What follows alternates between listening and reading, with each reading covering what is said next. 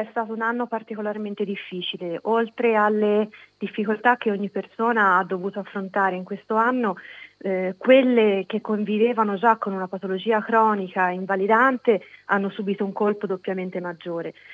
Sicuramente la nostra associazione è stata molto attiva, cosa che sinceramente anche mh, stato particolarmente difficile data la difficoltà della gestione della, della nostra attività di sezione. Le domande erano veramente tante, le chiamate anche. A livello nazionale la nostra associazione ha registrato un numero di richieste rivolte al numero verde AISM nazionale che era quintuplicato rispetto all'anno precedente. Le domande ovviamente potevano essere estremamente varie, anche dalla gestione domiciliare delle proprie terapie alla difficoltà o alla preoccupazione del dover gestire un'eventuale crisi relativa alla malattia in questa situazione, oltre che al fatto di una maggior paura rispetto a questa epidemia, in quanto eh, le persone con sclerosi multipla eh, fanno terapie croniche, molte delle quali sono con farmaci immunosoppressori che abbassano le difese immunitarie e che quindi rendono un po' più vulnerabile rispetto a determinate patologie tipo infettive le persone.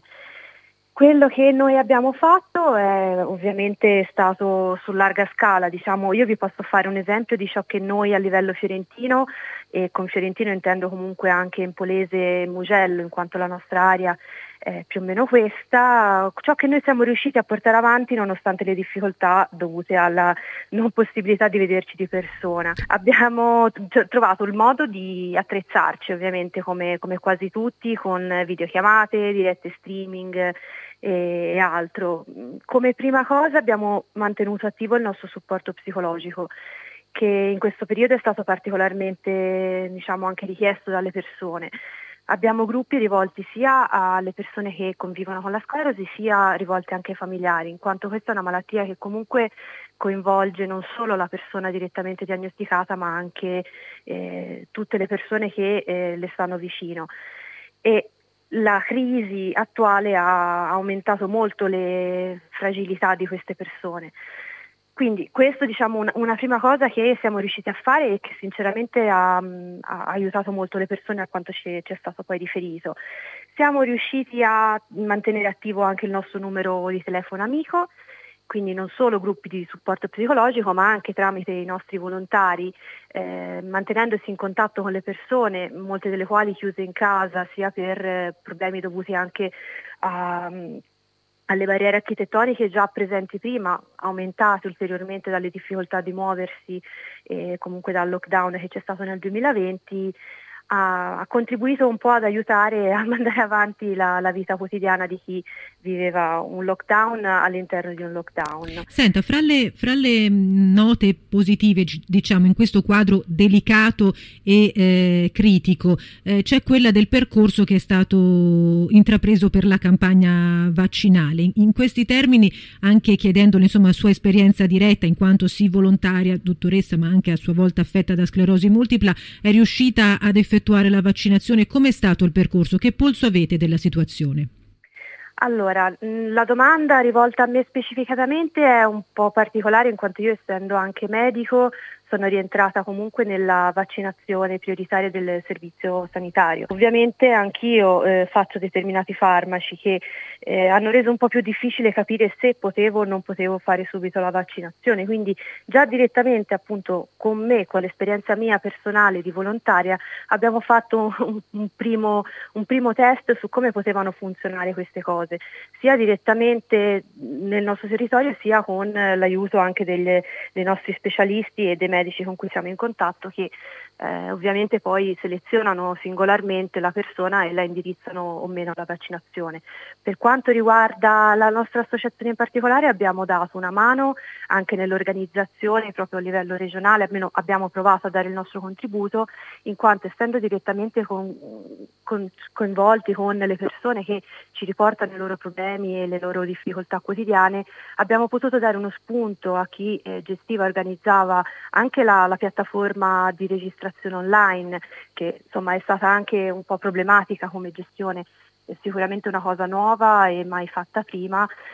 abbiamo cercato di eh, far vedere quali potevano essere le problematiche nel sito, quali potevano essere le difficoltà poi nel, nel selezionare il percorso, nel capire anche per una persona se poteva o meno fare richiesta del vaccino e qualora non potesse farlo, se si poteva far far vaccinare i conviventi, specialmente nei, nei, nei, pazienti pediatrici, perché purtroppo questa malattia colpisce anche i bambini, ma anche in chi eh, adolescente o ventenne, trentenne ha un compagno che eh, vive una vita normale, esce a lavorare e non potendosi vaccinare ha magari potuto far vaccinare questo. Avete un po' di percentuali rispetto alla copertura al momento? Per quanto riguarda la sclerosi multipla, stiamo, non so darle un numero, ma siamo a dei numeri molto alti proprio grazie a questa collaborazione diretta che abbiamo avuto con, con la Regione. E, ehm, proprio perché noi rientravamo nella categoria degli estremamente vulnerabili, eh, perché selezionava proprio le, le persone con terapia immunosoppressiva, che come le dicevo è una delle terapie principalmente utilizzate con questa malattia. Non le so dare un numero preciso, però anche direttamente riferitoci dalle persone abbiamo dei numeri molto molto alti e questo sinceramente è una cosa molto positiva. Siamo un po' più indietro per quanto riguarda i familiari, i caregiver e quindi chi eh, si deve vaccinare per poter proteggere una persona fragile perché lì ovviamente siamo ad attendere ulteriori fasi della vaccinazione, però siamo comunque registrati. Il percorso intrapreso, lo stiamo monitorando per vedere comunque che tutto porti poi a dei risultati, però per il momento, per quanto riguarda noi, si può dire che sta funzionando e sta funzionando bene. In conclusione, diamo un invito agli ascoltatori, alle ascoltatrici. Eh, naturalmente la ricerca è prioritaria nell'ambito anche di questa malattia cronica, cronica imprevedibile e invalidante che colpisce eh, il 50% delle persone, è giovane, non ha ancora 40 anni, è una malattia che a fronte di una ricerca che va avanti può essere combattuta con strumenti importanti ma deve essere anche sostenuta. Come fare nell'ambito appunto della giornata mondiale della sclerosi multipla? Allora, quest'anno abbiamo spostato la nostra manifestazione Gardensia, che sta per Gardenia e Ortensia, sono le due piante che noi portiamo normalmente in piazza per finanziare la ricerca scientifica e anche aiutarci nel mantenimento delle nostre attività di sezione. Di solito si svolgeva in occasione appunto della festa della donna, colpendo molto più spesso le donne rispetto agli uomini. E abbiamo provato a spostarla a, in, in, con presenza della giornata mondiale della sclerosi multipla a maggio, che sarà il 30 di maggio, sperando di poter scendere in piazza. Purtroppo al momento ancora non si può perché la pandemia, insomma la situazione, l'emergenza territoriale non ce lo permette. Quindi vi chiediamo di prenotare perché stiamo gestendo tutto su prenotazione, non potendo andare noi fisicamente nelle piazze a vendere, le piantine che verranno poi eh, consegnate alle persone. La prenotazione eh, si può fare in tutte eh, le province della nostra regione, rivolgendosi alla, alla sede provinciale AISM di riferimento entro il 25 di aprile. Uno potrà prenotare la propria piantina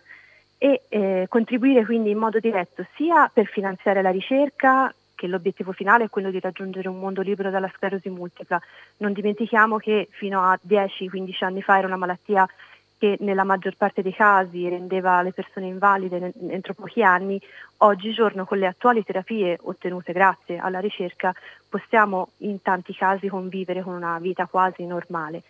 e eh, in modo secondario, ma non così tanto secondario, anche aiutare noi volontari delle associazioni a portare avanti le nostre attività e cercare nel frattempo di garantire la qualità di vita migliore possibile a chi convive con questa malattia.